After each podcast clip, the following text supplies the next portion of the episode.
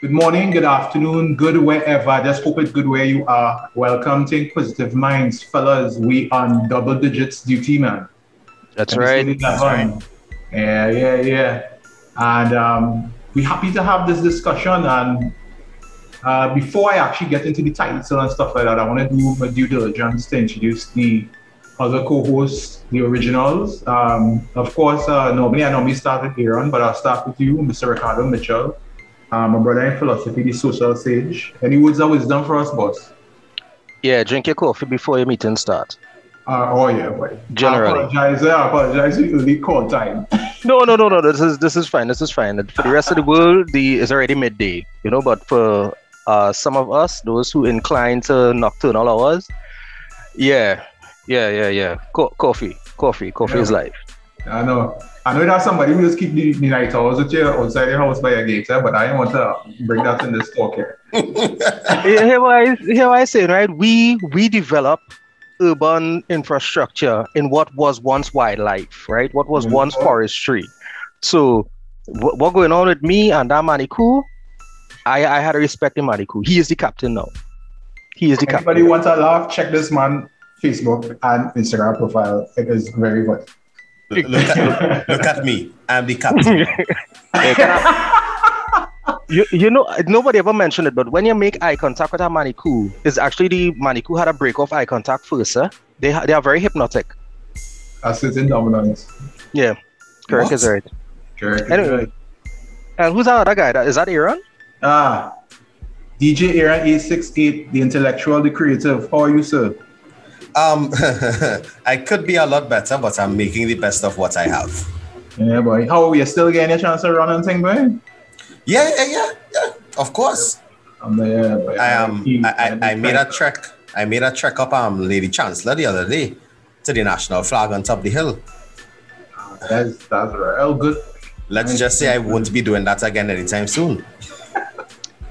You're using won't when you should really be saying can't, you know. But no, all right, no, I, I, hear you. I, I, I, made it, right? I made it That's to the top. Most important. Hmm. But yeah. that's not something I want to do willingly anytime soon. Hmm. And for anyone who would like to see evidence of Aaron's um peak, you could check out his Instagram and Facebook and SoundCloud accounts. He's DJ Aaron868. You will see some lovely photography and some great mixes, including his annual Independence Day mix. Uh, this year, this year was a part, uh, two parts. Huh? Yeah, two parts. Yeah. Yeah, yeah man.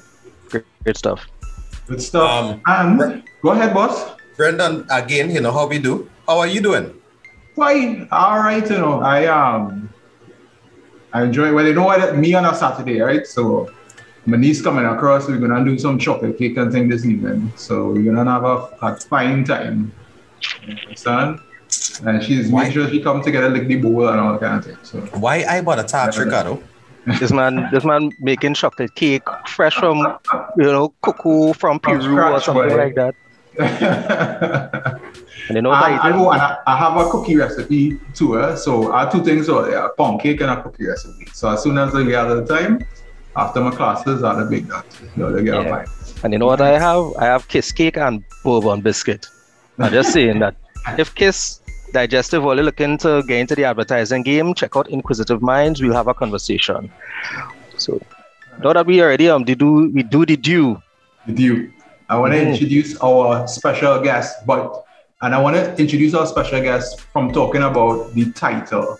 Now, the title of this episode is How to Thread the Needle COVID 19 Business on Us. And we thought it was important that we talk about the COVID 19 pandemic, you know, as a, as a podcast that actually started in the, in the pandemic, right? Um, it's not something that we address directly, but we talk about it indirectly. And um, we would have had a discussion, and this is something that Aaron would have um, picked up on from his social interactions that you know, there is a perspective about the pandemic that is not just about personal rights, which we believe is important, but we also want to look at it from the point of view of looking at businesses and in terms of their challenges, what are their rights, you know, and what are some of the things that we need to think about as we weigh this this topic that is controversial for some, but for us is a need for conversation. And we, we love that at Inquisitive Minds, a need for conversation. And I want to use this opportunity to introduce Miss Gail Figaro. Hi, Gail. How are you? Hi, I'm fine. All Thanks right. for having me. No problem at all. And uh, Gail is the Assistant Vice President of HSE and OSH. She's a change manager, an organizational psychologist, a writer, mentor, consultant business resilience lead, auditor, uh, all around superwoman. She didn't have that. I just trained her then, right? um, so Gail has been, you know, involved in the in this area of occupational safety and health for over 21 years, right? Uh, she has been involved in the creation, implementation of cultural development and continuous development processes and systems, robust agency management systems across the Caribbean. And she has been able to create an impactful perspective within the field and has been able to contribute um, to industry in this particular way. And we, we asked Gail specifically to come to speak about this because she wrote a wonderful article on LinkedIn. And I will encourage everyone to go and check her articles on LinkedIn about COVID 19, the pandemic. And it's a nuanced perspective, which is what we love at Inquisitive Minds. So, Gail, welcome and thank you for being part of our conversation. Well, thank you. Thank you for inviting me, guys. Yes. So, I'll just kick off with a with a generalized question, and of course, well, we will kick in with questions. And Gail, um, feel free to share your perspective and give us your points of view. So we've we've been in this pandemic for some time now, which feels like about 15 years, but uh, we're going on two years, and we have learned a lot. There, we started off with the uncertainty, which makes a lot of people uncomfortable, right? To some level of certainty. So there's some things we sure about, and even the certainty kind of uncertain, you know but we kind of in a position where you know we're going through the fourth wave, fifth wave, depending on where in the world you are, and the perspective of how do we continue um, our normal lives, hopefully at some point, whatever that new normal is, and kind of balance this whole perspective of you know personalized business, right? And I want to leave this very open. From your perspective, what about this pandemic do you think that and I, I'll give it two parts. One, that the business sector seeing, but not really seeing, and the public sector seeing, but not really seeing. So in essence, what what are they, they they're picking up, but what is the fundamentals they're missing? And for the public, what are they picking up and what are the fundamentals they think they're missing? Okay, so that's a really loaded question, but I'll see how best I could give it from my perspective. I think that the business sector is is seeing and acknowledging that they're seeing that it can't be business as usual, that they have to get creative and dynamic and innovative about how they continue their business, how they lean on resiliency options to keep, you know, alive and not only alive, some of them are attempting to thrive in this environment. Um, I think what they are seeing but not willing to say, um, perhaps even to themselves, is that um, this narrative about back to normal, um, this narrative about business as usual, is not a real thing. And I feel as a collective, when I listen to the global, regional, and national conversations in the business sector, of course, there are outliers and exemptions to what I'm about to say. But generally, I feel like they want to share a particular storyline, which is if we all just get vaccinated, you know, we'll be fine and we can just, you know, proceed. So just buy into this. And then all of a sudden, this is the panacea, this is the magical elixir. And we will go back to carnival, limes, full restaurants, um, full offices, etc. Um, that concerns me deeply. And it was one of the reasons I felt moved to write the piece that you made reference to on LinkedIn. In terms of flipping that now, private private persons and how they see it, I think that persons are seeing the pandemic as something that is overwhelming. It feels never ending it is disruptive to their lives, both professionally and personally. Depending on which culture you're focusing on, because I have a regional role, I know what the take is from the individuals in Barbados, Jamaica, Guyana, Antigua, and here. And I can tell you it changes from country to country, but but at the end of it, people are missing their social socialization opportunities.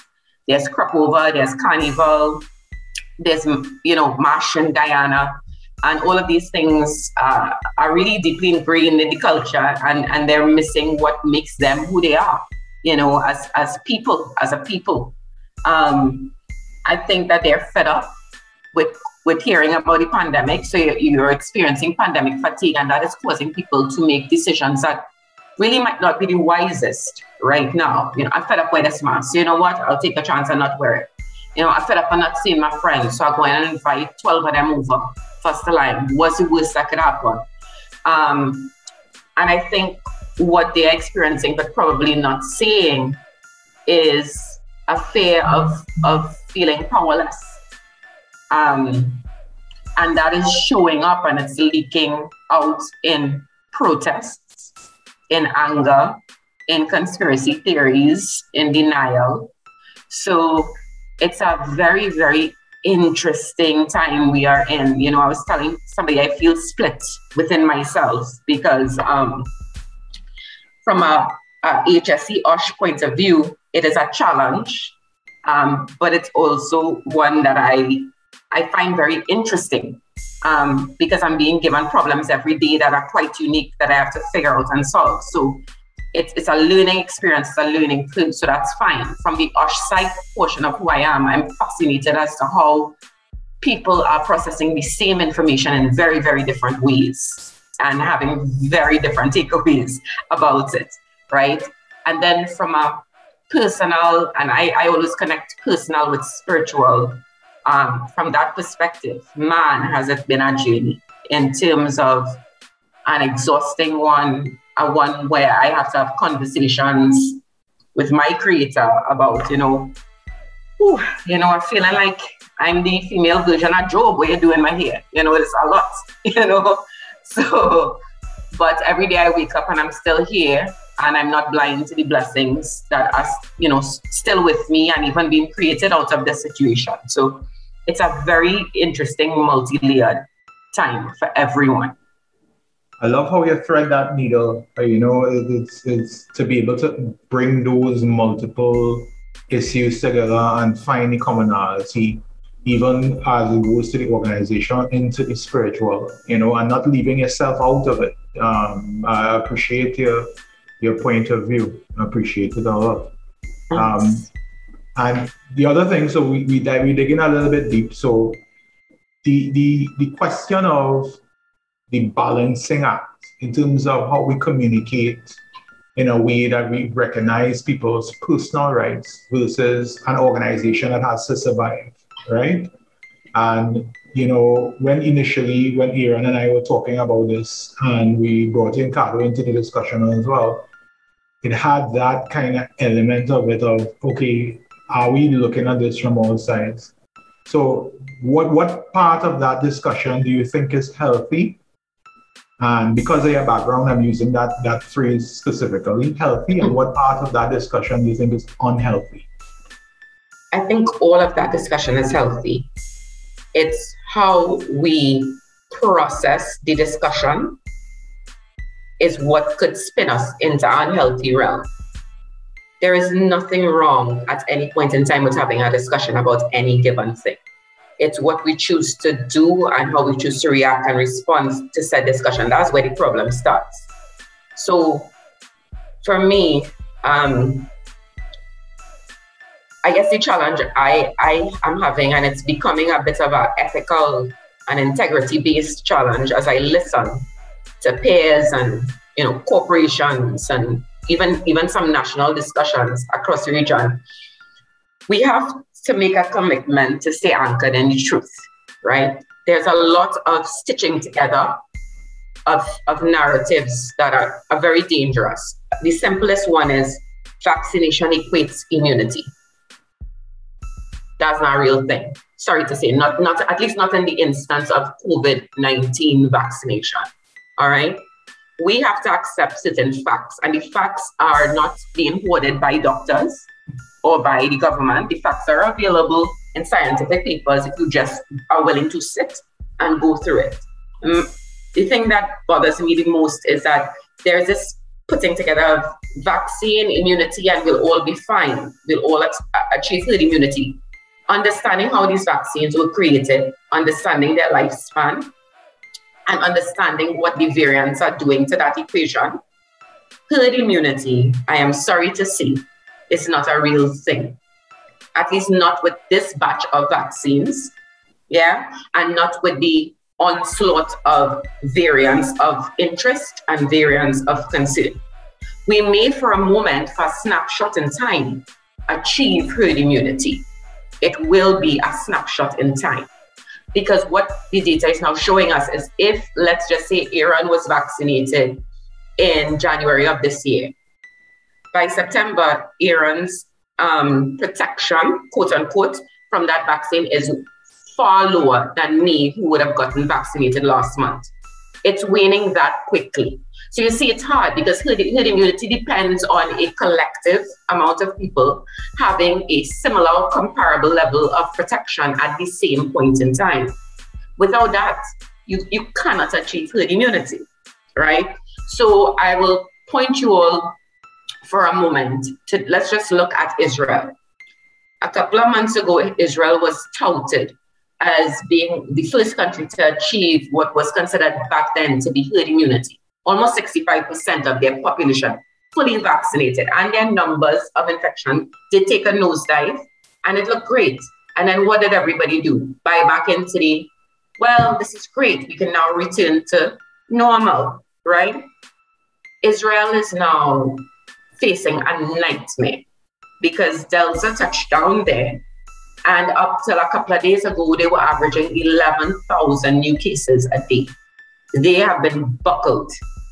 And my the pain point for me, gentlemen, is the fact that we are not looking outside of our own, um, I guess, focus or goals or objectives in the corporate world to say Israel is giving us a blueprint of what could happen if we do the same thing. So let's take a couple of steps back and figure out. I'll bring it closer to home. There have been protests in Barbados. There have been protests in Guyana. There are rumblings of potential protests in Jamaica because persons feel like their rights are being encroached upon. In Trinidad, we should be looking at that and saying, we don't want that experience. What can we pull from that as a lessons learned to do differently? So there's a lot to unpack in this whole scenario when it comes to the business versus personal dynamic. So if Aaron does um, boil uh, garlic and uh, pine skin and things to raise the immunity on top of the vaccination, that then we can. There's no data to show that that's already. Aaron, you're trying to set to your boy. Me? Not me, brother. I never, I never had any kind of inclination or made any statement of the sort. Not, well, not I, me. All I seen is I, I saw Aaron has been growing his own um his little kitchen garden in the gallery, and I believe that he is boiling something and drinking it. I'm not so sure how much of it was garlic, but he's, he claims it's mojito. I think it's something else that started with M, but that's a different conversation for a different day. And I don't want people going by the man house to see how much plants of mint he have. But um, th- there's an interesting point because one of the things that, as I mentioned there, even in jest, is that people taking individual measures that may or may not be supported by data but we're asking people to acknowledge that there's public policy that they may not be a fan of, but they still have personal responsibility. And this is a conversation that Aaron and I have been going back and forth with for years. For anybody who listens to the living room, and yeah, shameless plug. And what happens is we we might we, we, we want people to take personal responsibility, but then sometimes we attack them for the measure that they actually practice. So one of the things we're seeing is that it's not just enough to have information. We have to have a narrative that supports how comfortable we are with what is going on. So you know what? take personal responsibility, but take personal responsibility the way that I would take personal responsibility. Otherwise, you are now subject to ridicule, jest, being ostracized, etc. And that is making people uncomfortable to engage in the discussions that might bring us to a healthy position. We, we're seeing a lot of us versus them. We're seeing a lot of uh, uh separation and divisiveness where we're uncomfortable bringing our position to the table because for the people who have nuanced perspectives or may have taken the vaccine but aren't necessarily what one would call pro vaccine or would have taken the vaccine but don't believe that they are immune because of it you, you kind of shepherd it into one of two camps and it makes practical reasonable discourse impossible because i will end up being forced into a position that i don't necessarily take because there aren't enough people willing to meet in the middle See, the thing about that, Cado, is that, um, you know, everything you're saying holds merit, but it, it's on the assumption that the conversations are even happening. I can tell you that individuals, at least the persons who we work with and engage with, their experience is that they feel that they're being spoken to a lot, but not engaged to have balanced conversation back and forth. So there's a lot of governmental policies being rolled out. There's a lot of business level protocols being rolled out. But these things are basically falling in the realm of mandates. Some of them are being titled guidelines, but they're actually kind of do so or else. There really isn't much room being created to to to to have town halls, let's just say, for the average person to say, look, you know, I grew up boiling my bush and I'm okay why can't I do that now? Well, I'll tell you, we I had a call from from a particular employee. I wouldn't state the region or anything, just to respect, you know, the person's anonymity. But they they shared with me that they belong to a particular faith and their faith leader told them to boil bougainvillea leaves and the flowers and drink it and they'll be protected from COVID. And he the person really wanted me to consider sharing that across the region because they, they're so invested in what you know their particular faith leader um, told them to do that they believe that if the, if if I were to consider this, I would be saving all of my company. Yeah. So what I told the person is that you know I, I understand his, their passion for it um, for this particular thing and I cannot say whether it does or does not have merit, but I would caution them to do their own research because I, I don't know how I don't know how far you could take bougainvillea tea and you know what it could mean for you. But what I also told them is, you know, honestly, um, from a, a occupational health and safety perspective, we cannot we cannot ask anyone to take anything orally from medicines, even even first aid kits. They, they used to be things you could put you could put for oral consumption, like aspirin and first aid kits. Mm-hmm. That was mm-hmm. stopped years ago, right? So everything is topical now, you know, but that's just one of many, many examples. Now you can, you're free to believe what you want to believe. I, I still believe in certain herbal remedies and stuff. I mean, I grew up in the country. There's nothing wrong with that, but you cannot blindly say, well, this worked for me growing up. This particular virus is new to the human race, right? its mutations are new to the human race.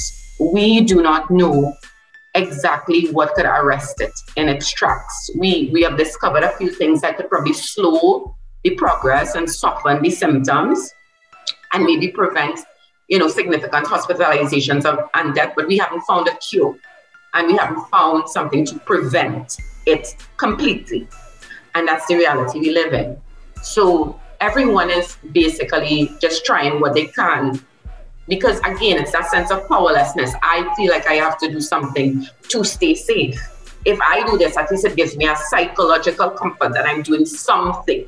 I'm not just sitting here waiting for this thing to come to my door you know? So it i think that the conversations need to happen you know? Not just a press conference where you, you are talking to us. Not just a business meeting where leadership is talking to staff. It has to be two way because there's a lot that our people have to unpack in this whole journey. right? And it's getting more tense. I can tell you with the introduction and the dialogue around um, school reopening, because you see, it's not just employees I have, it's parents, right? And now you're saying, well, if your kids aren't vaccinated, they won't be allowed to enter school. Now, some of these kids have subjects that require practical elements like labs. What's going to happen then? Right? So, I think that the government is seeking to do the right thing in terms of they want persons to be as protected as possible, and they see that as being really championing vaccination, and that is fine. But you see, it's it's not even what you're saying, it's how you say it. Because you cannot tell me I'm a mom of two girls. You cannot tell me I have to put something into my children's bodies that I'm still confused about, right? There's a way to journey me to that point that I feel like I'm part of the decision making process for that to happen. So now, if persons weren't even protective and resistant for themselves, now you're talking about my babies, right? So that is going to result in some concern. Um, so I am dealing with staff members who are already calling up my unit and they're expressing a lot of frustration, a lot of fear about what happens to my child if I am not ready for him or her to be vaccinated. What does that now mean for their opportunities at school? Right? And that's another layer of stress you're putting on to persons. In addition to people who you're telling, you're telling them if they don't get vaccinated, you have to pay for a PCR test every week or every two weeks. Do you know how much a PCR test costs? If you're lucky, it's eleven hundred dollars. If you're lucky. If so if you tell if you're lucky, right, it can go straight up to sixteen, seventeen hundred dollars a pop. So if you are telling someone whose monthly salary is thirty-five hundred dollars or four thousand dollars that they have to do two or three PCR tests if they're not vaccinated, mm. how exactly is that person supposed to live?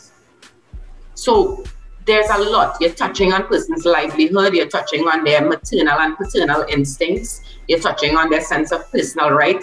That is a very, very dangerous cocktail that is being, that's a witch's brew that is being bubbled in. All right? That's a witch's brew. And and I did do another article to speak to that because it was being it was such a a live, live and charged conversation across the region within my sphere that I was like, you know, at the end of the day, people have to realize how you balance, how you share this message. You can either take, you, you, you could do yourself a disservice because you want to come across with mandates and do this or else kind of energy. And you're talking to people who have embedded in their in their in their in their spiritual and their their personal DNA is the memories of colonialism, where I didn't have a say over my body, right? That is being activated, especially in the shadow of, you know, Black Lives Matter, um, gender equality issues. Everybody is now feeling that I'm so backed into a wall for so many different reasons. You're putting me in a position where all I'm gonna want to do is push back and push back very aggressively. And when a mob gets together, and that's their mentality, what the power players think they're going to achieve by that do this or else, I don't think it's going to materialize in that way at all. So um, it's kind of like looking at a very bad accident happen in very slow motion. And the universe is telling you you cannot intervene. You really just have to stand there and watch it happen. Right? So that's how it feels.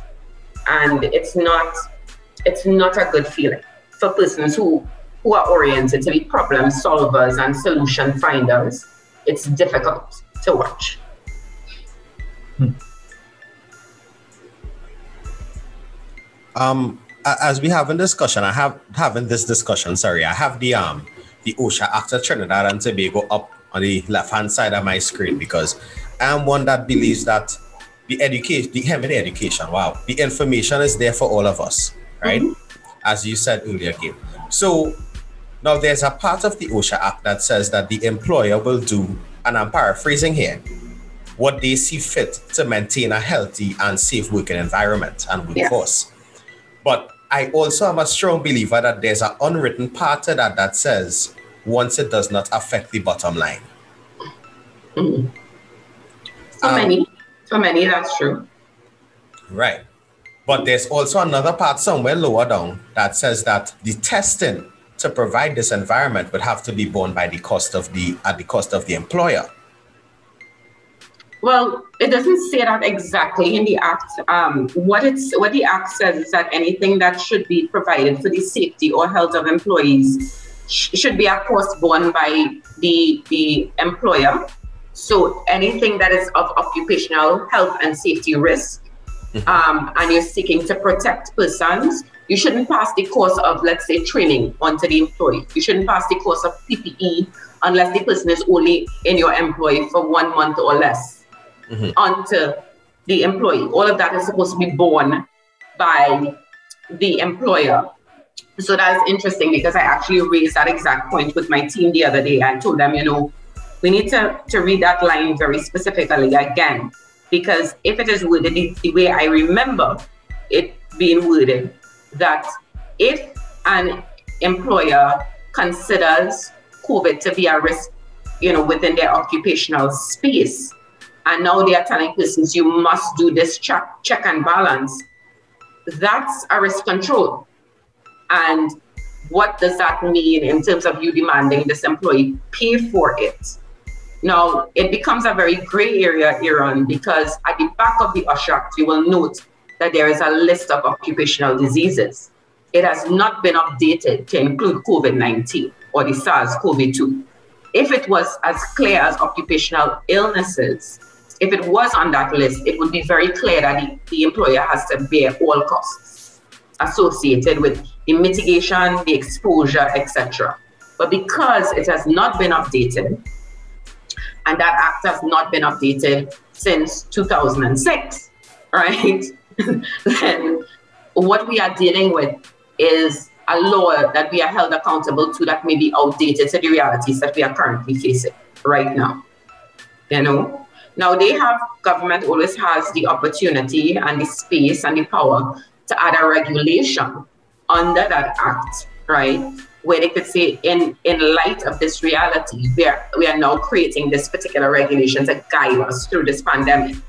I cannot say that I'm aware that that is underway. It may very well be, but I have not heard such um, communication yet. I think it would be an excellent thing to do to help answer some of those very same questions you are talking about. So maybe if, if let's just say hypothetically, if it was made mandatory that um, employers bear the cost of PCR tests, these PCR tests and the antigen tests that they are demanding persons take, maybe they might think differently about asking persons to get tested every two weeks. Because even even the math of that doesn't make sense to me. And I am a strange blend of being an emotional and also a highly logical person. So in my mind, if you tell me as an employee I must test at my cost every two weeks, okay, so let's say I test day one. I bring back a negative PCR test. You let me continue working as normal by day 14, when I'm due for the second test, I have enough time to pick up the virus, get contagious, and get everybody in work sick before I'm due to test again. So even the thought process behind that does not make any sense. All right, because the time between the two tests per month is enough time for me to come and get everybody sick if I so desire or, or do even intend, but it kind of happens that way. The math doesn't add up. So it one one has to land in a place of asking oneself, is it truly that you want me to be tested so that everyone has comfort that I'm okay? Or is it that this is a mechanism to frustrate me to the, to, to, to the point that I just throw up my hand and say, look, let me just go and take these shots. Yes, I fell up. You know, or is it a blend of both? I don't know. Right? But these are the kind of conversations happening on the ground where persons are not particularly in, in, in, in many avenues and in many businesses not getting the opportunity to voice these concerns, assumptions, fears at all. So, uh, according to episode seven, the maths not mathsing. the, the maths just not mathsing. And you're putting numbers in front of me to negotiate, well, to navigate me into a position that you don't want to negotiate me into. Uh, one of the things, and I, the crazy thing for me is listening to you speak about watching this uh, accident happening in slow motion. And I distinctly remember, probably all now last year, I was saying to people that there is going to be a very uncomfortable mechanism that is going to navigate getting children back into schools when they're required to have physical distancing. It means if you have more people, well, less people in the same space because they have to be a certain distance apart and there are going to have to be measures in place that there are going to be less kids allowed into the school and the mechanism for dividing who has access to this level of education versus who does not have it is going to be a very uncomfortable and disruptive conversation. So, fast forward now to a declaration that only vaccinated children will be allowed into schools. When we look at the the, the, the levels of society that are more likely to vaccinate versus not vaccinate, what we are seeing is a lot of the well, dies them mentality. If you don't want to take it, well, dies them. If they don't want to do it, well, that is them. If you don't want to, if you don't want to work, if you don't want to go to school, if you don't want to go to church, if you don't want to party because you don't want to take the vaccine, well, that is them. So now you're shepherding people into our camp that they may not necessarily be an advocate for and a defender of. So what is going to end up happening is when you have these frustrations and you're not being allowed to even engage in the conversation, you're going to channel it differently. The, the rumblings that you're speaking of, I, I honestly don't think the people, the power players, understand what it is like to be forced into a position, being forced to defend a position that you don't even want.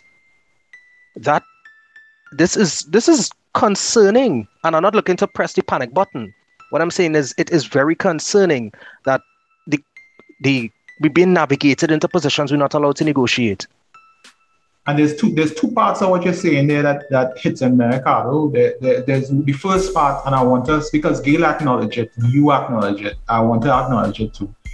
That and all employers who are listening to us, you need to talk to your workers about the whole school dynamic. Eh? Because if you don't think the school dynamic is going to impact on your business and your ability to work with your employees, you're fooling yourself, right? We need to have a real conversation about school, kids, balance with work, and being able to support those social structures, right? And the second thing that they talk about there, Caro, that I really like is the dynamic of how you get people to a decision that is beneficial to all. Do you force them? When has that ever worked? Ever. And been sustainable? Uh, I, I, anybody, please send us a voice note. Uh, anything, tell me, because I really want to know. Because I haven't seen it. And the next part of it too is something that I always worry about. And, and like Gail, you know, we I'm managing in the same situation, and I think about risk maybe obsessively. And it's always to me a balance between rules and incentives, right? Rules alone do work, right? Because of what Carlos say, right? I ain't I ain't going down that road about social systems and rules alone, right?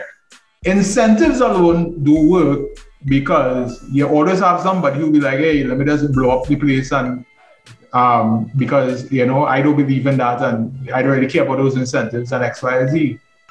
So I, I am real concerned about the conversation about rules and incentives. And Gail, feel free to, to, to kind of clarify this for us in terms of that balance, or maybe it's not even a balance. Maybe you need to lead more, more to one side versus the next side, right? But as a person that talk that these will change in human behavior, that whole thing about rules and incentives, what, what, what do you think about it? The thing is that conversation changes and it it it it moves depending on what we're talking about. If we're talking about getting persons to fill out their stop cards, incentives is a nice thing, right? If you're talking about telling persons they're not allowed to smoke on a plant, on a live plant, the rules would take precedence. we're talking about a pandemic where even the conversations we were having last year are archaic because the game is changing with Delta and now with, you know, Mu that is the latest variant of interest that apparently, yes, apparently wants to um, evade the immune system, right? So I've seen some persons put out very large incentives to inspire persons to get vaccinated. I've seen persons do tokens. The thing about incentives is incentives can be a good thing until it gets to be a bad thing, right? because um, if you're doing that, it's almost like you are taking humans back to a point of them being a lesser species. It's kind of like do this for a treat, do this for a treat, jump and you'll get a you'll get a snack, right?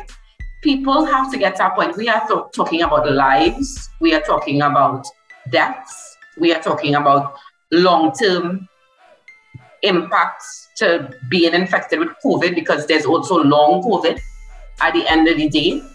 We are talking about scores of children as we speak right now being hospitalized in Harrison's Point in Barbados because Delta is ripping through that country and impacting the younger persons. It has to be beyond that conversation. It has to be that you are making a decision just because it is the most responsible thing to do, not because you're looking for a the, the one of the leaders, and I'm not gonna say which country it is because I have I, I will declare my bias and say I have a real challenge with this particular leader of this particular nation. But this person was telling persons get vaccinated, yeah, buckets of KFC. So you trying to protect me from COVID, but give me a heart attack. At the same, like how we doing? How how is that? How is that max working out for you? Right? I, I don't understand.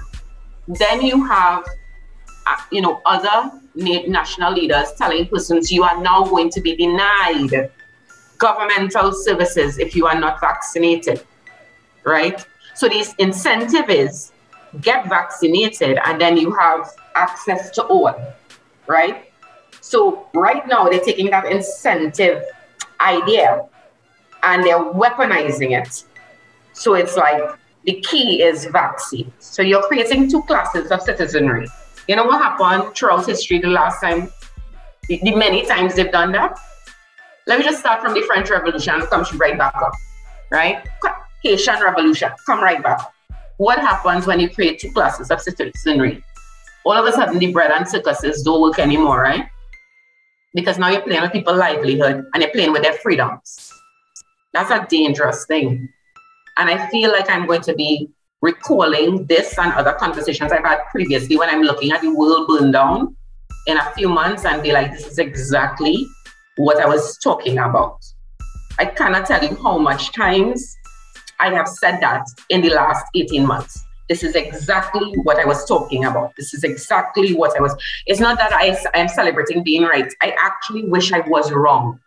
I cannot tell you how much times in this last almost two years I wished I was wrong.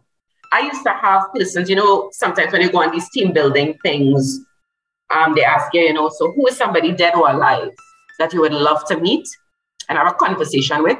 I used to give what we consider generic answers, you know, like I would like to meet Nelson Mandela. You know, I'd like to sit and have a conversation with Maya Angelou. I would love to have a conversation with Regina Capildale, right? I used to give those kind of answers. You know, who's my person I want to meet now? You know, who's my my ultimate Noah.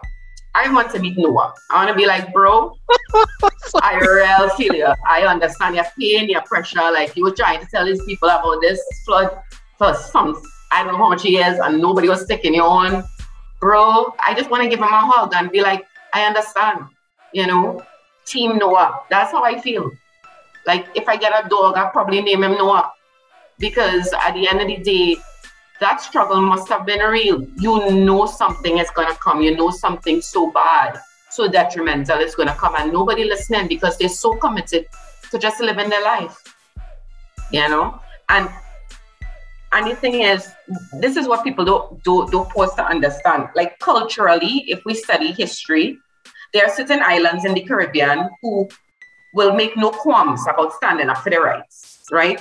The Jamaicans are famous for that they put their stakes down in the ground and you cannot move them, right? talking about the maroon clip, right? But then you have countries that don't, that try to stay very, walk the straight line, be very quiet and affable. And when you get to the point of seeing countries like that, Barbados, for example, protests by the hundreds, that tells you that the temperature is changing. All right?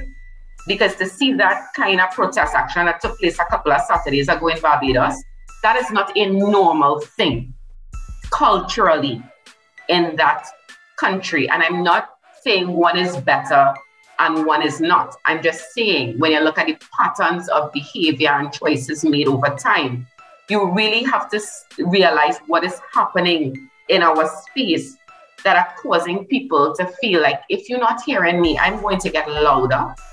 I'm going to gather the forces and by any means necessary. Good Lord, a couple of months ago, a prime minister's head got busted open, right? Like a whole bus head, like a big stone. In what world is that okay? In the last few months within our region, our beautiful Caribbean region, we've had a leader assassinated in his bed and we've had one with his head busted open.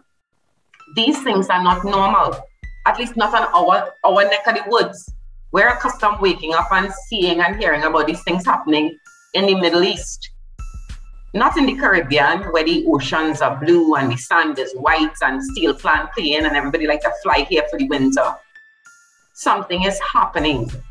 Something is happening beyond the political, the macroeconomic. It is a shift that is universal. The ether of the universe is shifting, and it's not in a way that would result in anything that we would we would recognize, our human selves would recognize as positive for a long time to come. And it's scary. It, it is. Uh, I'm going to quote something that is going to sound very strange for me there's I don't, I'm not sure if it's Mein Kampf or the Leninists or whichever of those radical groups would have talked about when you have a change in a society that is very quick, people will push back violently, right? When you have a change that is very, very slow, right? That is when things could get very dangerous in terms of when I'm talking about the social cohesion, which individuals and businesses pay uh, have to pay attention to. And business has a responsibility to keep their finger on the pulse of that social cohesion. Yeah.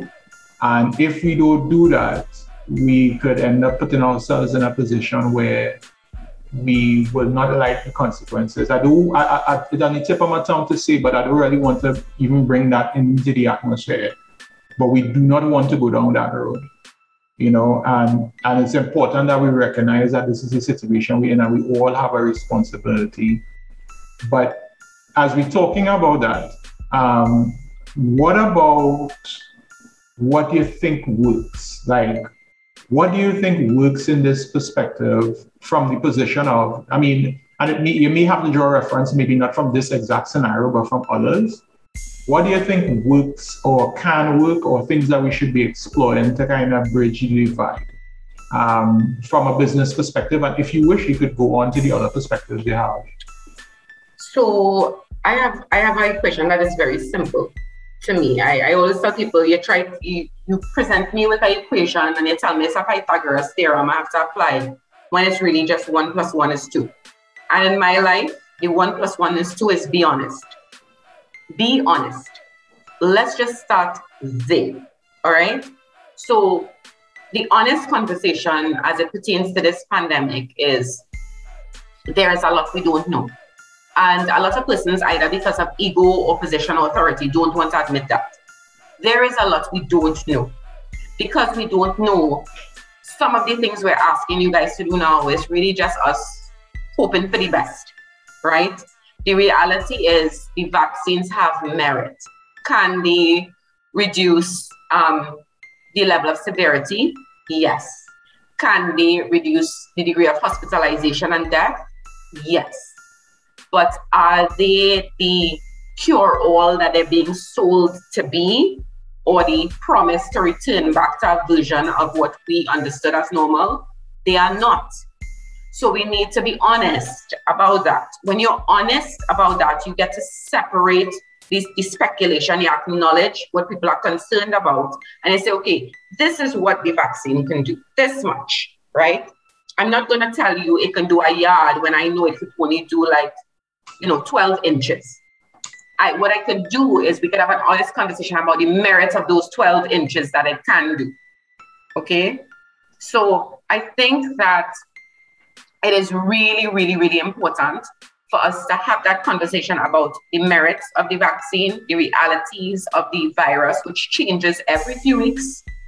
We need to acknowledge that information that was shared two months ago is no longer valid or only partially so. We need to have the honest conversations with parents about their kids. And as you said, businesses need to see people as a whole being and not just an employee. There are persons working for people whose spouses have lost their job in this crunched economy. There are kids where parents probably have forgotten in the last two months how difficult it was to manage kids at school because they were on August break, right? But come next week, Monday, everybody and the kid have to find fight up for bandwidth at home, right? Figure out how are getting you to get your second dose or your first dose before the government cut it off, right? Um, try to figure out how I'm how am I doing work at home, but also dropping my form four, five, or six to school because I'm very well not putting them in a taxi with whoever, right? So all of these realities are playing in people's mind. And if the only conversation businesses are really willing to have is how do we stay profitable, that's a problem. It's a necessary conversation eh? because we all need the jobs. All of us who choose to work within that particular reality, that ecosystem that is corporate society, we do need those jobs. But at the end of the day, there's more to be considered, more in the mortar, you know, than the pestle, as they would say, you know, for this particular thing. So for me, in anything that I've ever tried to do personally and professionally, I've always found that starting with a platform of honesty, while it might not be comfortable, while, while people may not perceive it as pleasant, it is actually the best approach. Better you give people the, the chance to digest the reality. As always say, better ugly truth than a pretty lie, right? And there are lots of pretty lies being promoted right now. But you see, when the truth comes, it's gonna come out. And when it comes, it'll hit so hard. And dealing with the truth is going to be not the only pain point, it'll be dealing with the, what people are, will, will interpret as the betrayal of being told those pretty lies all around, all along the way. Um, you brought up a very valid point when you when you quoted um, whoever the, the the social group was.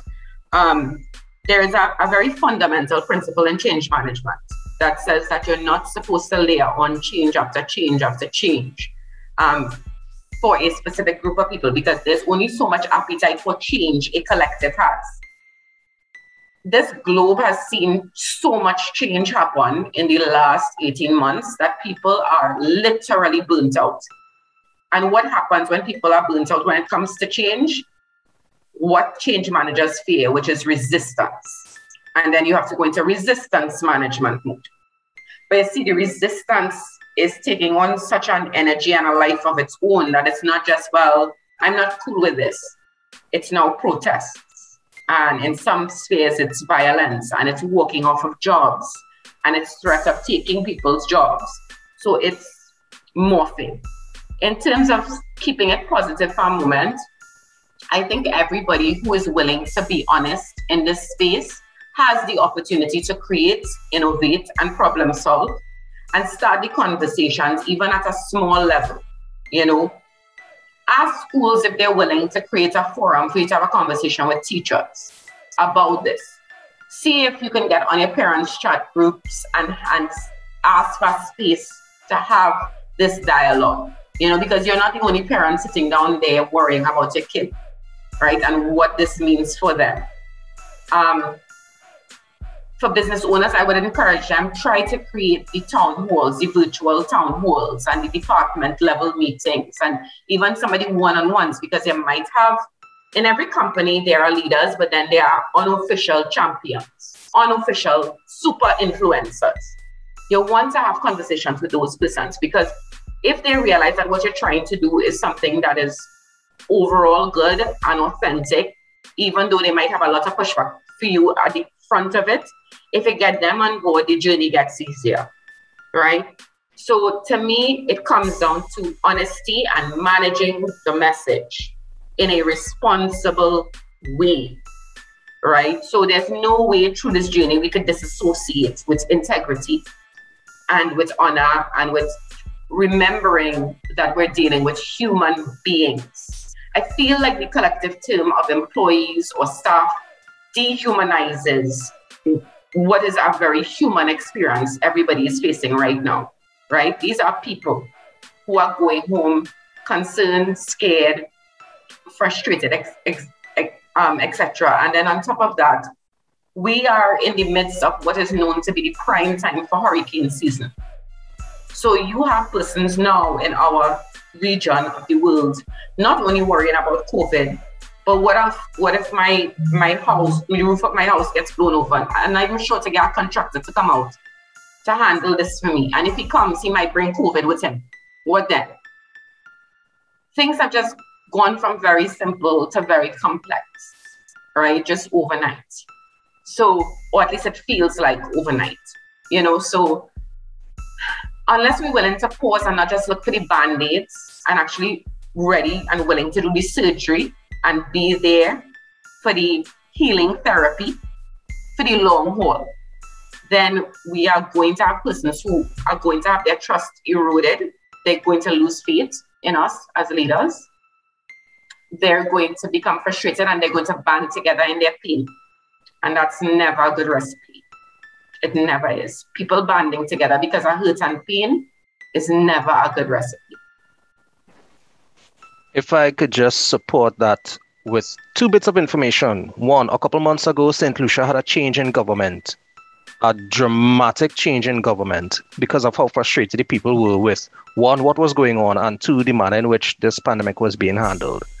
Right. So we've seen that uh, they could go through the channels and exercise the right to protest, right? Listen, we don't like what is going on. We want something different, and they voted in numbers that were amazing to even St. Lucians themselves. And then I was actually I was in the yard exercising. So this this means that um this was one of those desperate moments where you were doing anything to feel a little better because you know ain't nobody wanna risk getting buff up for exercising outside when we still have our SOE going on and all those types of things. So I was outside in the yard exercising and I got a phone call from someone who very rarely calls me.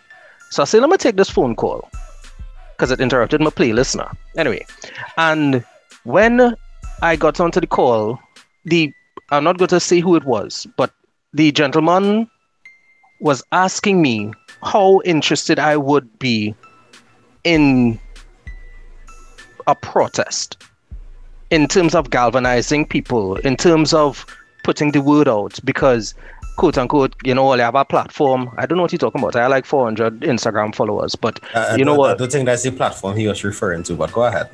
Well, you know it is here, and I, you know, being a humble fella, I really want to, you know, toot my own horn. But Biggity Dog's way. yeah, but that just doesn't. Any, go ahead now. Go ahead.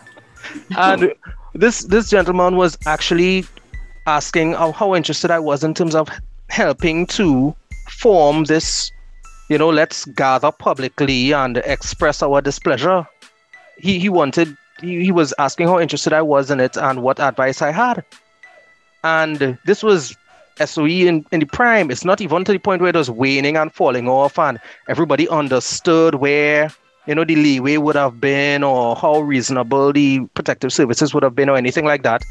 This was people were just so fed up and frustrated that they actually the rumblings that you're talking about reached the point where people starting to contact people to to organize.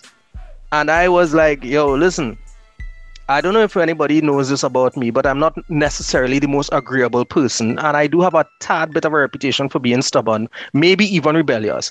I don't know where they would I get that from, but when I heard this, I'm thinking to my wow, Aaron, that Feel You know free what, to anyway. come in with a nice little story there, Gila. Yeah, dude, just no, let me um let me, let me cut it short. Yes, uh, uh, here in the kettle. So what happened was um. I, I, I had to tell him, I said, listen, you guys are looking to exercise options that exist outside the proper channels without having utilized the proper channels. I said, have you made any contact with your local representatives?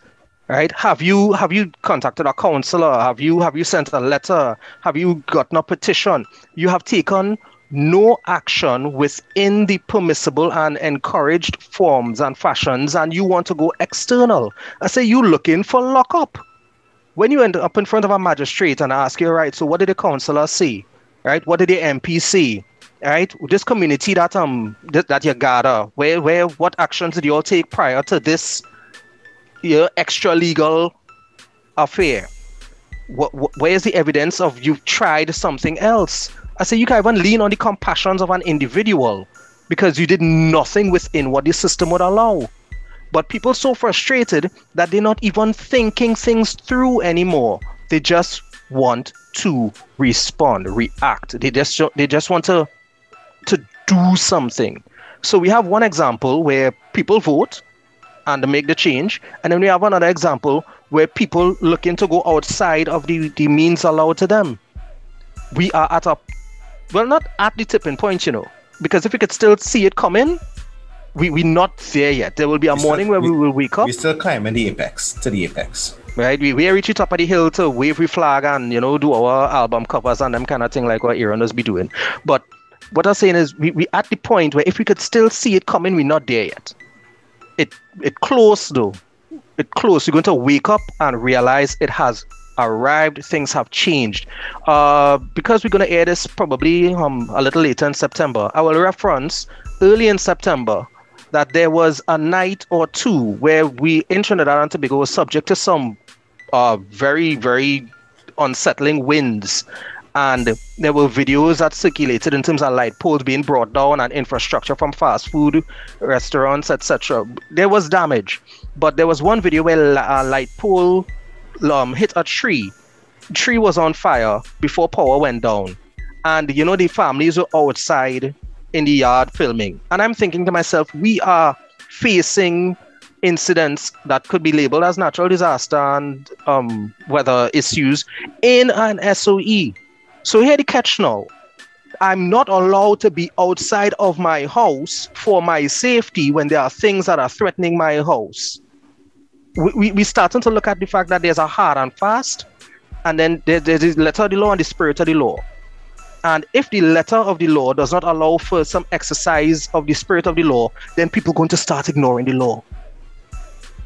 They, they, this we at a very very dangerous point where if conversations are not had, encouraged, I'm not even going to say allowed, but but but initiated, people going to fireball the entire communication process and just start doing, or stop doing, as the case may be.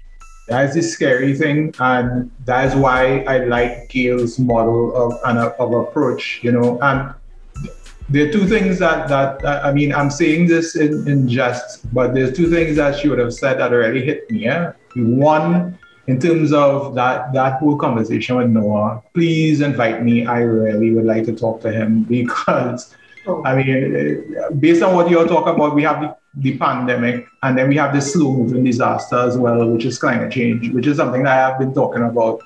And as people are taking it serious, and, and even when it happened, people are taking it serious, you know. Mhm. And the other part of what you said was that beautiful lie. eh? I mean, uh, uh, when we had our last conversation, uh, you know, I reflected on teenage me when they say, it hit my kind of way, boy. I, I see Aaron, I had twitch a little bit too, like mine, eh? the beautiful lie. Mm-hmm. and- and- Sorry, and- Aaron, I'm training on any bus, man. You talk about me? Yeah, but just, just just for the record, for those who may be tuning in for the, um, for the first time, you should check out episode eight of Inquisitive Minds, where we had Ruana Cha- Ruana uh, Haynes, and we were discussing climate change, the environment, and us. And then episode nine, uh, Only Man Does Love, where we featured a panel of I'm not gonna say women. That's a fact of life. Only man does love. That is all you need to say. That I not getting into that. I am not responsible for the naming of the episode. Anyway, so yeah, we had a panel of young men. You should who, tell um, our guests how Gail looking at us.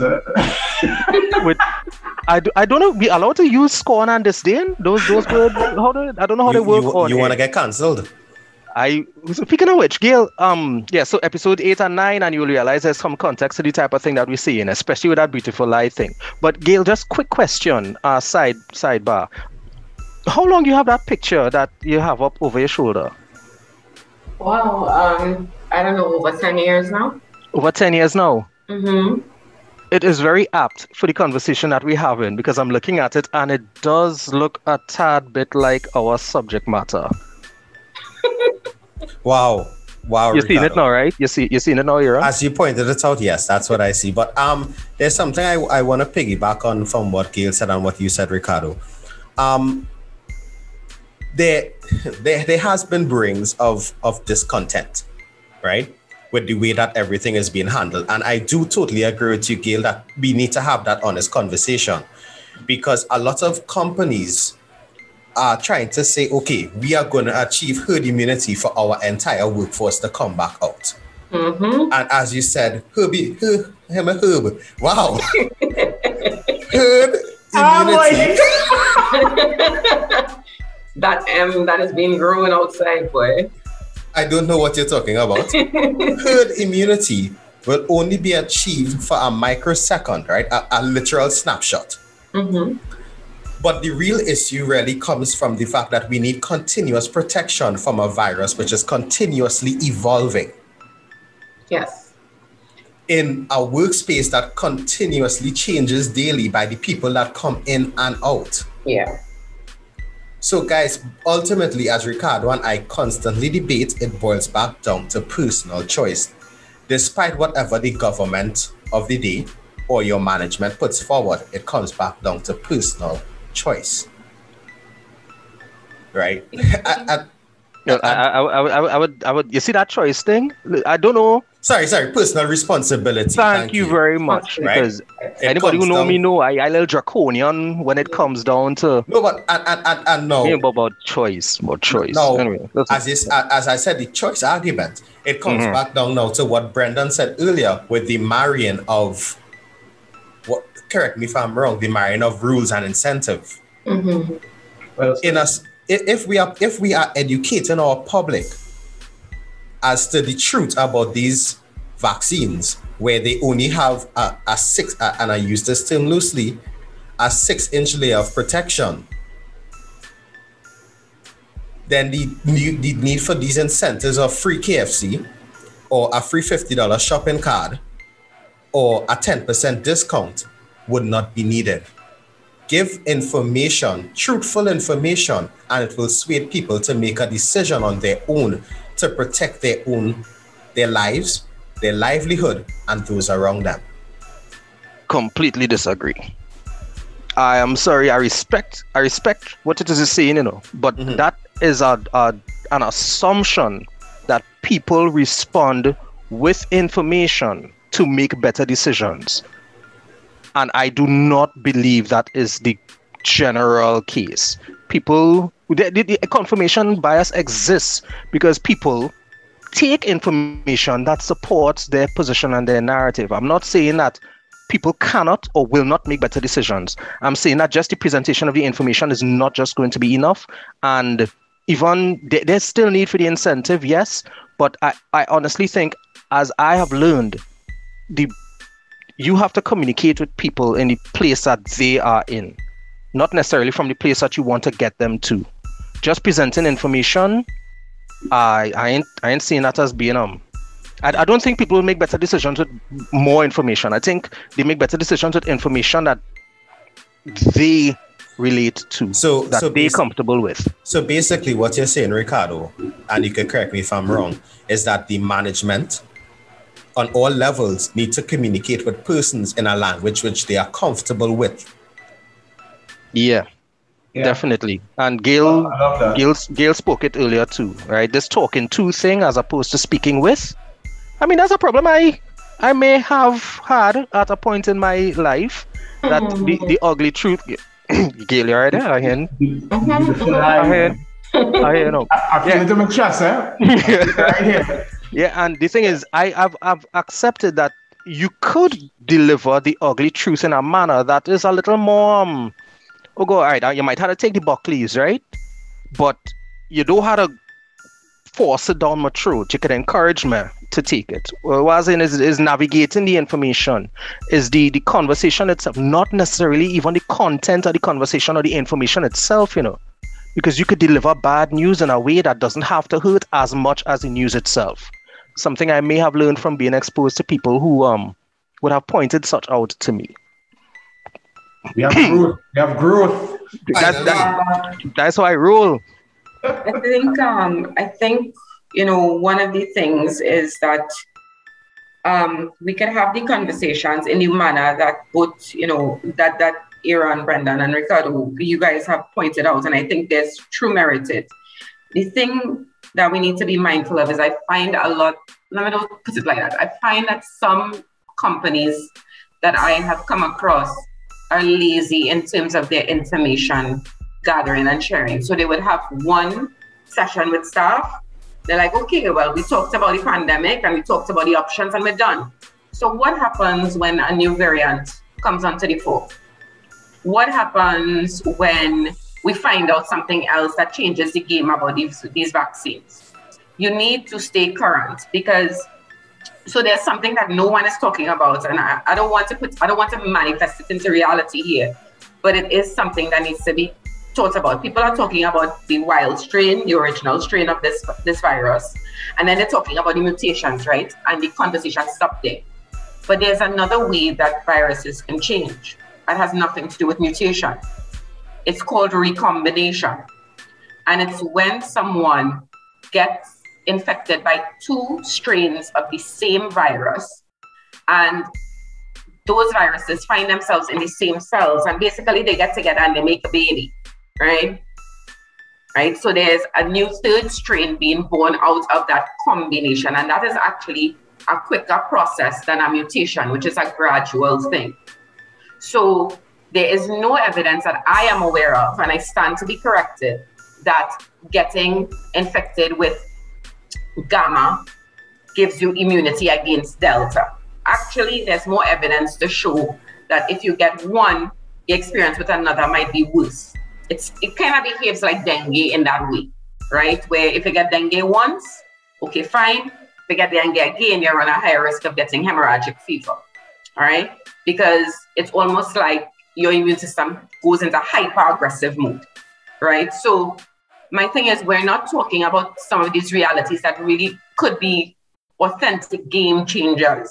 And nobody is trying to create uh, you know i think one of you used the term you know nobody wants to panic anyone.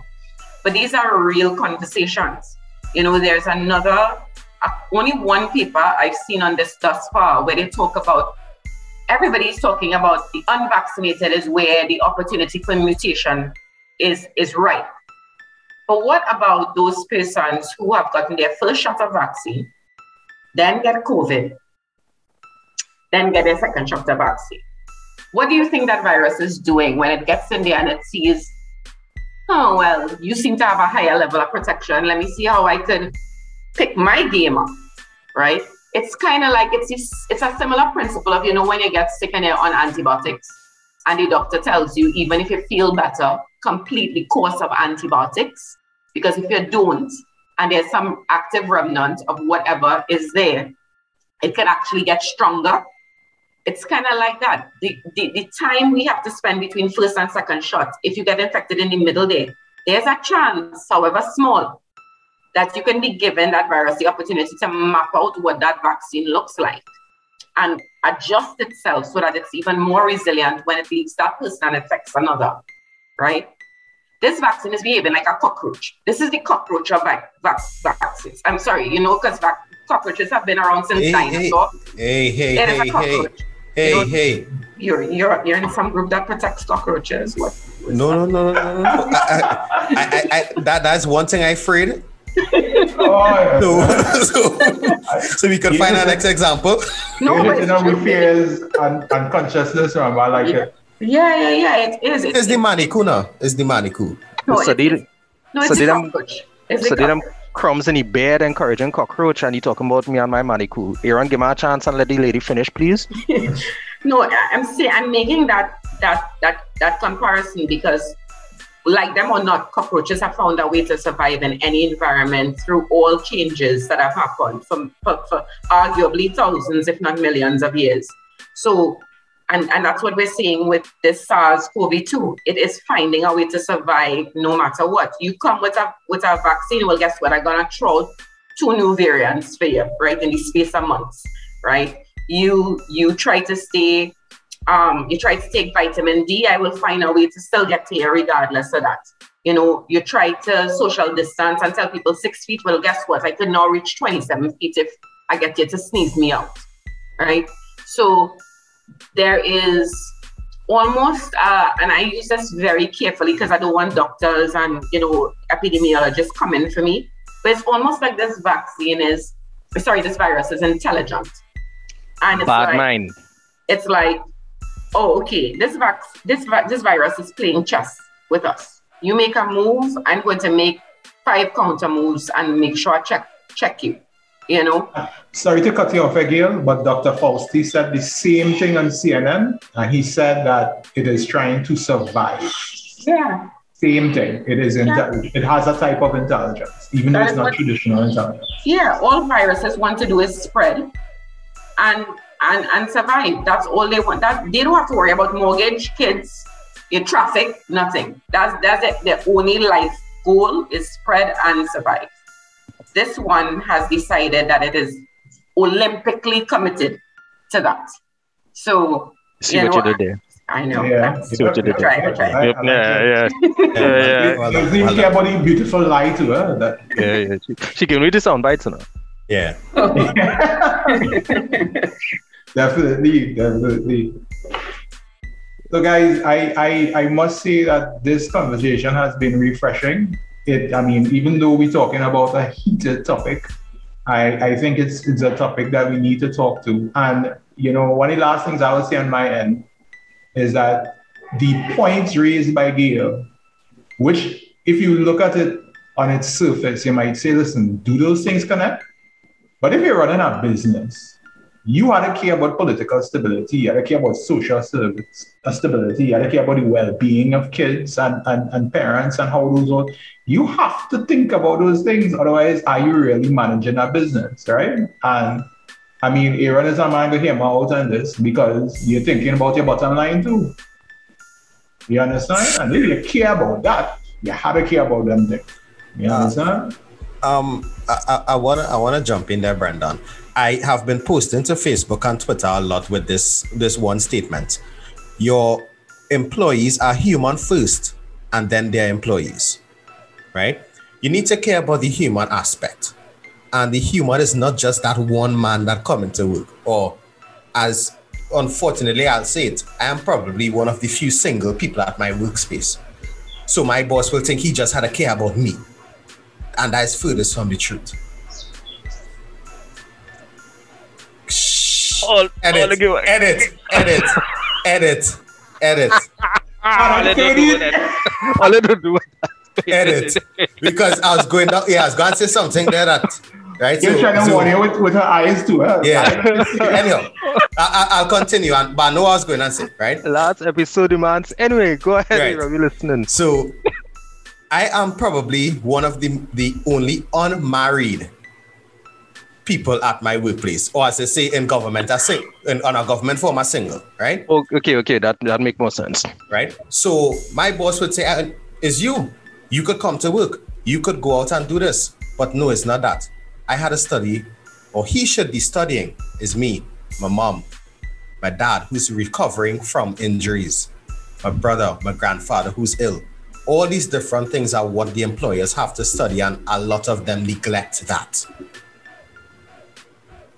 Hmm. I, I think it's a pestle analysis, political, economic, social, technological. I forget the last two, something and economic, or something like that.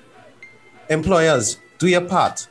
Look at the holistic beings and not just that man that doing the work to increase your bottom line. I'm gonna lie, to follow up that Yeah, Sage wisdom, boy. All I could do is ratchet down the thing Oh Lord Father. That is all I could This do. is what we don't want. by asking, but what about my right to protect my business and my investment? What about that, Aaron? You, you want me to answer that from a financial financial perspective? Ah, boy, where where the rubber hits the road? Let me hear you. Let, let me hear you, Mr. A- Accountant, DJ man. right? Um, what is the cost to sanitize a business after someone comes in with COVID nineteen? It's significant depending on what level of sanitization you're using. And and also the size of the, the building, right? Yeah. And the Ah. amount of people that need to come to do it. The let let's just say at, at twenty six hundred square foot business place costed twenty two thousand five hundred dollars. Oh Pardon? boy. Pardon? Mm-hmm. Mm-hmm. So Twenty two thousand five hundred for twenty six hundred square foot office space. So wait, wait, wait, wait, wait, wait, wait, wait, wait. If Yeah, you're your own talking about business card. fogging and, and, Yeah, and it- defumigation and stuff, yeah. We're not talking Full- about people coming in with bucket and mop. Now, full sanitization. So you know what? I feel like good there. I feel like real good there because you know what you're talking about.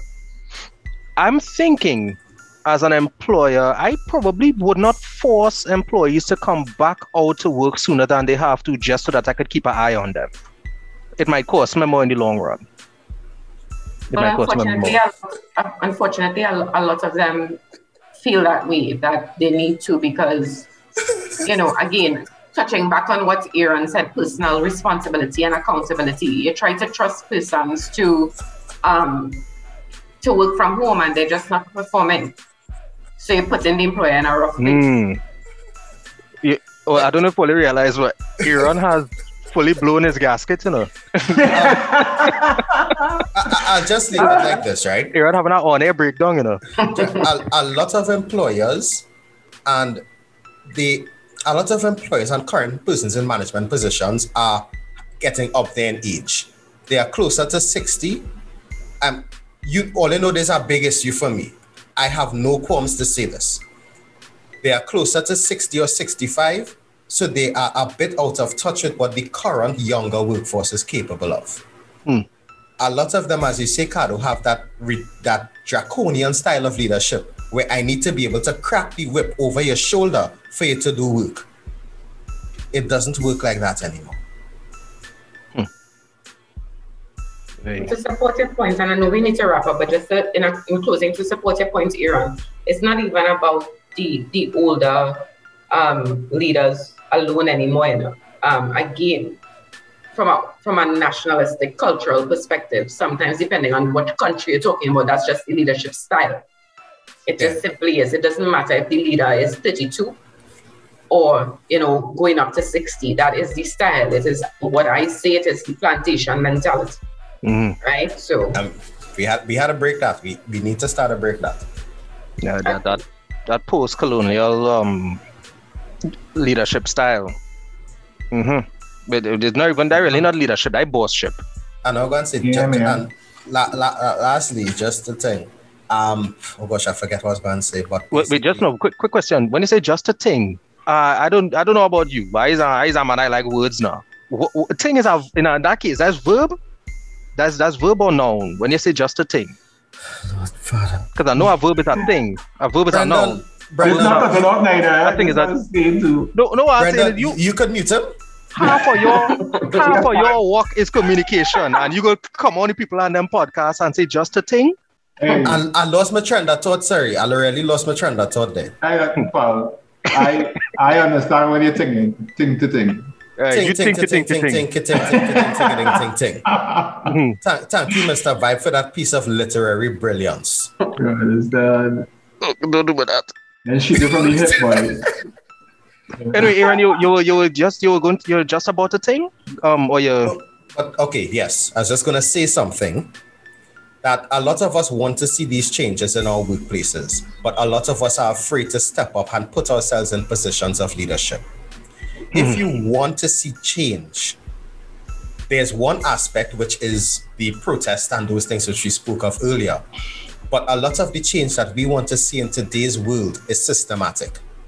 And to get systematic change, they need new blood. We need persons who are seeing the gaps and want to implement.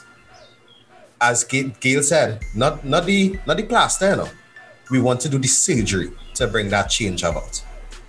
So if you know you want to see those changes, become that surgeon and mm. put in that work. Get involved. Thank you, Aaron. Yeah. Get involved. I can't watch that one. That was too good. Nah, no. Thank yeah, you. Yeah, that, Finally. I was, I was, yeah, yeah. yeah. Um, he, he is in home there, way. Yeah. Yeah, yeah. But, um, become, become that surgeon, me. I Become that surgeon, man. But I'm making the closing rounds there, guys, um, Yeah. because I, I, I know Gail is a very busy person, and um, as much as I know she enjoying the ratchet talk from us, I know. Um, For oh, dancing polite laugh, Gail. I appreciate that. um, as much as we, we we had a great, I mean, uh, there's so much gems in this one. I'm not sure which one to pick, uh, including the beautiful lie. Um, it was a, a great conversation. I love having conversations with risk- managers who understand nuance and understand that skepticism has a role. I think that's that's that's important, and and not Mama Gainagil, but it's also a mark of, uh, of a level of intelligence that is beyond just books.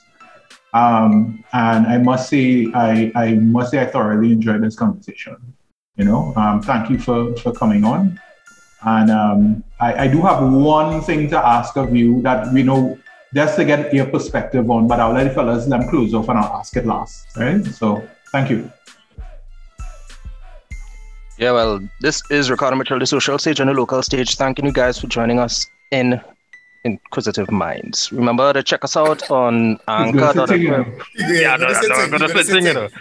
Wait, wait, Oh, What are you doing, man? What are you doing, man? Um, trade that topic about trade wreck, yes. So uh, check us out. Um, you could go to anchor.fm slash inquisitive minds. You could check us out on Spotify. You could check us out on uh, Google Podcasts. We on the other one. Um, what's, what's the other one? It have so much. Yeah, but Wait, we got wait, saying Apple. Spotify, wherever Apple you get your Podcasts, podcast, yeah. wherever, wherever. You know what I realized? Just Google Inquisitive Minds. Wherever you put a S, put a Z. And we are the entire first page of the search results. So literally just Google Inquisitive Minds and take your pick. All right. Exactly. Um, you know, Gail, I truly an honor, truly an honor listening to you speak in such a professional capacity. You sent me uh, numerous rollouts and uh, uh, uh, plethora of information. And I thank you so much for your diligence and your committed effort and for your, your understanding of the intellectual and the emotional perspectives required for us to have some semblance of a stand against this thing. I truly believe that you are at the forefront of the type of leadership style that we're going to need going forward. And I'm going to do everything in my power, including share every platform I have available uh, to help you get to and maintain that position.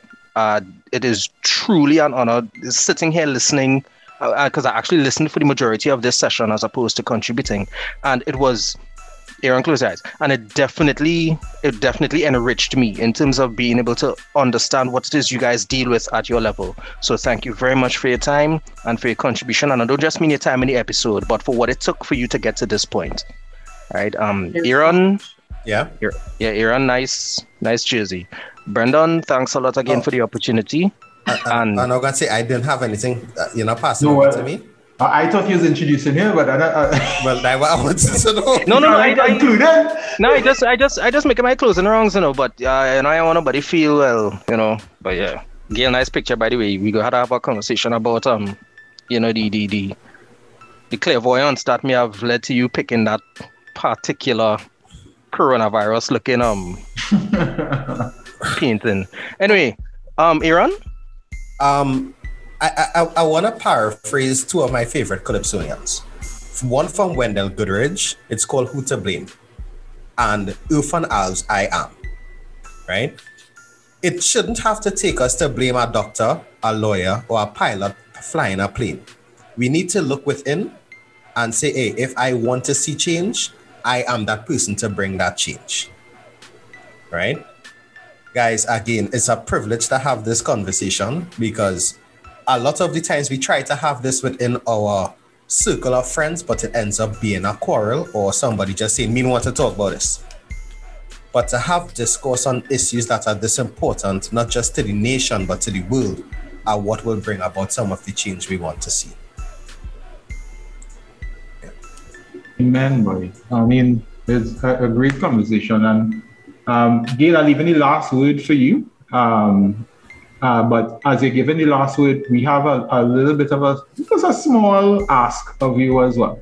So this is something that we were talking about before, and it's something that we want to extend to our guests, and it's something that we will all comment on, right? Of course, after you give your closing remarks. Um, so we just want to ask guests, and you will be the first of anything that you are reading, looking at, interested in, that you want to share that you think people should look at or read or consider that could be on topic or off topic doesn't matter. But just from your personal perspective what are you what is interesting you um, these days?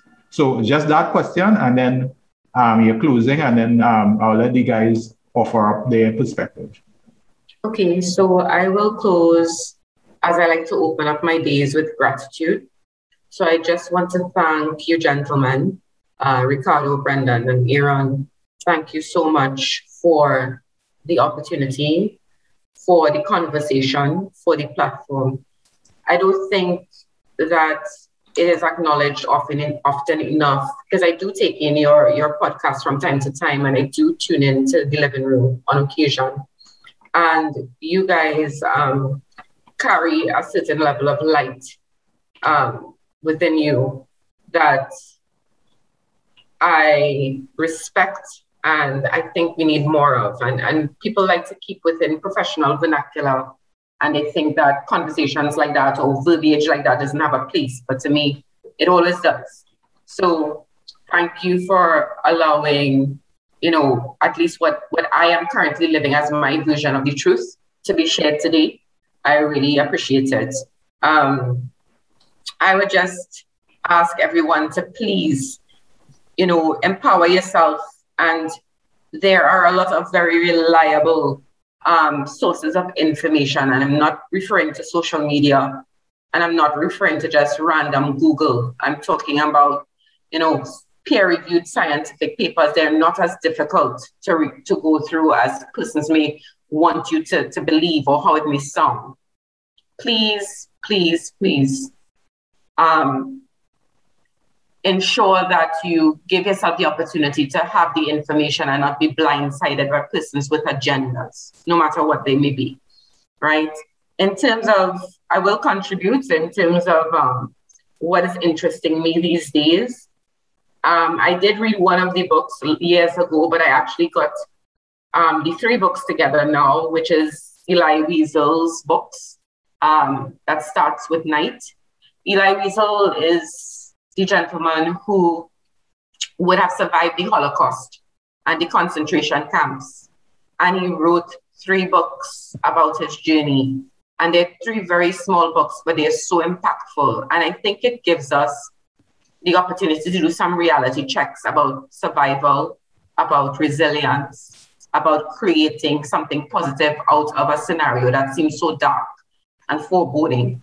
And seeing as we are all journeying through this period of the world's timeline and history, it, it can't in any way, shape, or form be, you know, side by side compared to the Holocaust. But the energy that charges it of feeling lost, hopeless, losing a lot, and coming through it, that's the message that I really want to share. You know, you can hold on to. So it's a good read, it's worth it. And I would recommend it to your listeners and to you guys if you haven't read it already. Uh, thanks Thank a lot, you. Gail. I am I'm currently reading a book by New York Times bestseller Debbie Ford, Why Good People Do Bad Things: How to Stop Being Your Worst Enemy. Uh, that is my bedtime reading uh, because it has it's definitely reminding me of a lot of the things I would have learned through experience, and it helps in terms of the narrative. When you get why people think the way that they do, you get why they express the way that they do, and you get how they receive what you do.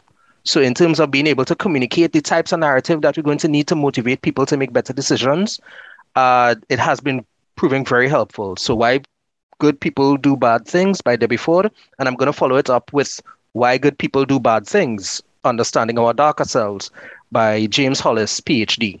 So literally a very different perspective on the same issue.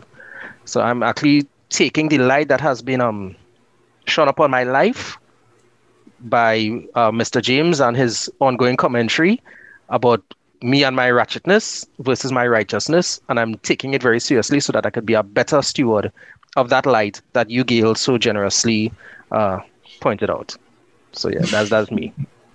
Uh, um, Aaron, anything besides TV Guide? wow. I hmm? actually just wrapped up reading George Orwell, a double dose of George Orwell, 1984, and Animal Farm. Animal Farm, right? And I'm following yeah. that up now with a book by Spencer Johnson, Who Moved My Cheese. Mm-hmm. All right. great, great, great books.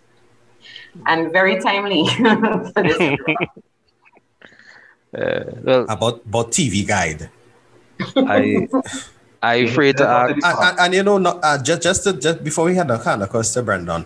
Yes, I do read the TV guides, Ricardo, because I am trying to stay abreast of what time of day the CPL matches are.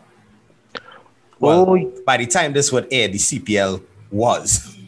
Right, right, right, right, right. Yeah. And you know, that's that's one of the things I like about you, you know, Aaron. You're well balanced. Even though we had a bad had a buffet for being too emotional yesterday, it also reminded me of my um emotional inadequacies when considering situations at times. So listeners, don't feel the rab it's just an honest thing. We actually have legitimate friendships that um, shape and encourage and help us redefine. So, um, Aaron, thank you for that. You know, for reminding me of my humanity. Gail has so very generously pointed out to me that my delivery has improved over the years, and I will attest to Aaron being a huge part of that in terms of continuously forcing me to practice the art of conversation by calling me right through all the time. At least you're admitting that I was calling you now because oh, on a previous episode on another show, you tell the listeners I don't call you. Yeah, well, it, it, it, it's not for a reason, but let me leave what you're putting on the government forms out of that, yes? Um, Mr. James, um, yes. And, oh, back to you. So, I mean, there's this saying that if you want to live multiple lives, you read books, right? So, I, I'm, I'm much, I, I love the, the, the energy. What I have been reading recently that um that really kind of informing my approach is uh, a book by Mike Carney called Values. And um, Mike Carney was the former central bank governor of Canada, and then he was the central bank governor of the UK. And um, the whole question about what is happening in terms of the financial system and climate is important in that the whole rules and incentives approach and if, if business has to start thinking about not just profit maximization, is about creating value. And what is that? What is that whole thing about value? You know, and traditional finance and economics really doesn't, you know, define value too well. You know, and that question about what is valuable is coming up and kind of touches on what we talk about today. So um, that's what I'm reading, uh, and it's not a, a, not it's not a finance or economics book. It's just a book about a what is important and how finance can help, you know, kind of structure what is important for which is not drowning in floods or burning down uh, forests. We need to we need to start thinking about these things. Okay? Man.